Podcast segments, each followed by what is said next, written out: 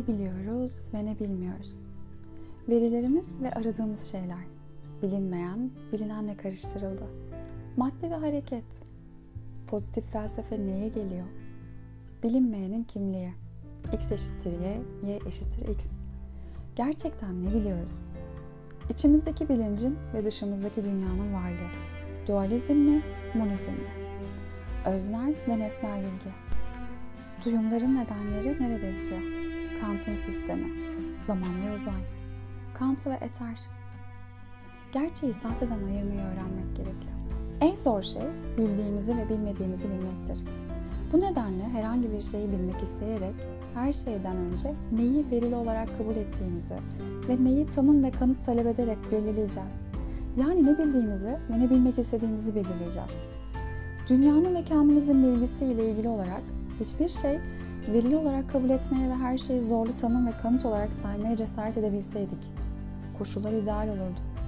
Başka bir deyişle, hiçbir şey bilmediğimizi varsaymak ve bunu hareket noktamız yapmak en iyisi olacaktır. Ama ne yazık ki bu tür koşulları yaratmak mümkün değil. Bilgi bir temelden başlamalı. Bir şeyin bilindiği kabul edilmeli, aksi halde bilinmeyeni her zaman bir başkası aracılığıyla tanımak zorunda kalacağız. Konuya başka bir açıdan bakarsak, temelde tamamen bilinmeyenleri, yalnızca varsayılanları dolayısıyla arananları bilenler olarak, verilenler olarak kabul etmekte tereddüt edeceğiz. Bunu yaparsak pozitif felsefenin şimdi kendi içinde bulunduğu türden bir ikileme düşmemiz muhtemeldir. Ve pozitif felsefe ile genel bir düşünce eğilimini kastediyorum. Şimdi deneysel ve pozitif olarak kabul edilen bilimlerin verilerine dayanıyor her şey.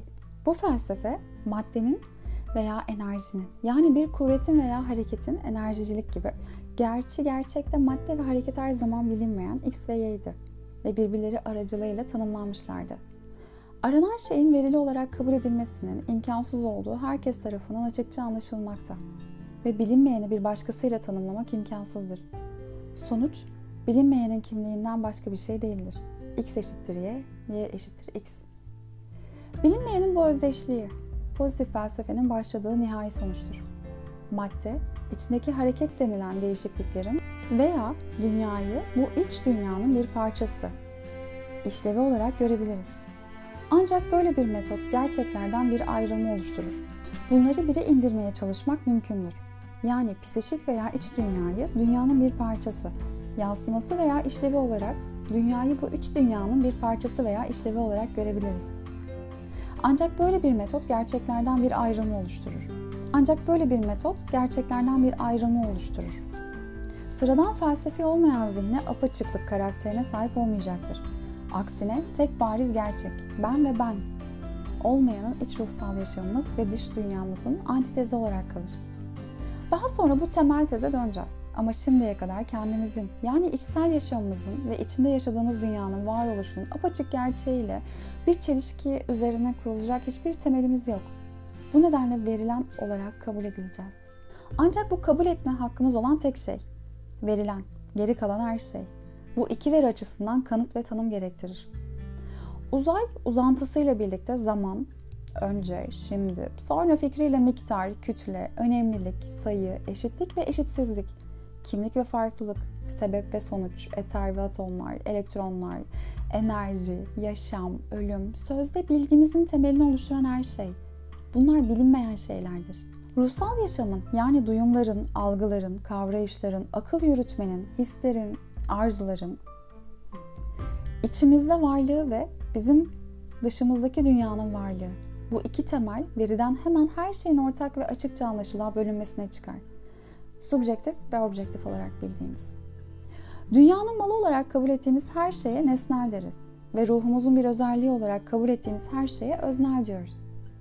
Doğrudan tanıdığımız öznel dünya kendi içimizdedir. Onunla biriz. Kendimize dışımızda bir yerde var olduğunu düşündüğümüz nesnel dünya biz ve o farklı şeyler. Bize öyle geliyor ki gözlerimizi kapatırsak o zaman nesnel dünya az önce gördüğümüz gibi var olmaya devam edecek. Ve eğer içsel yaşamımız ortadan kalkacak olsaydı öznel dünya da ortadan kalkardı. Yine de nesnel dünya eskisi gibi biz yokken olduğu gibi var olurdu. Öznel dünyamız olmadığında. Nesnel dünya ile olan ilişkimiz onu zaman ve mekanda var olarak algılamamızla tam olarak tanımlanır. Aksi takdirde bu koşullardan yola çıkarsak onu tasavvur edebilir ne de tahayyül edebiliriz.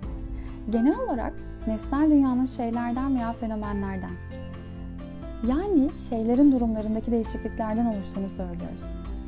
Fenomena bizim için zamanda var olur bazı şeylerdir. Onlar da uzayda. Ancak öznel ve nesnel dünyanın böyle bir ayrımı bizi tatmin etmez. Akıl yürütme yoluyla gerçekte yalnızca kendi duyumlarımızı, algılarımızı ve kavrayışlarımızı bildiğimizi, duyumlarımızın nedenlerini kendi dışımıza yansıtarak ve onların bu nedenleri içerdiğini varsayarsak nesnel dünyayı bildiğimiz gerçeğini ortaya koyabiliriz. O zaman öznel dünya hakkındaki bilgimizin nesnel dünyada doğru veya yanlış olabilir.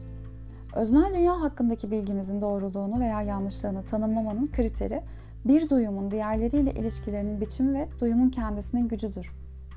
Başka bir deyişle bir duyumun doğruluğu onun daha emin olduğumuz bir başkasıyla karıştırılmasıyla veya belirli bir duyumun yoğunluğu veya tadıyla doğrulanır. Nesnel dünya hakkındaki bilgimizin doğruluğunu veya yanlışlığını tanımlama kriteri tamamen aynıdır. Bize öyle geliyor ki nesnel dünyanın şeylerini ve fenomenlerini kendi aralarında karşılaştırarak tanımlıyoruz. Ve onların varoluş yasalarını bizim dışımızda ve bizim onları algılamamızdan bağımsız bulduğumuzu düşünürüz. Ama bu bir ilizyon. Bizden aynı şeyler hakkında hiçbir şey bilmiyoruz. Ve nesnel dünya hakkındaki bilgimizin doğruluğunu teyit etmek için duyulardan başka bir yolumuz yok.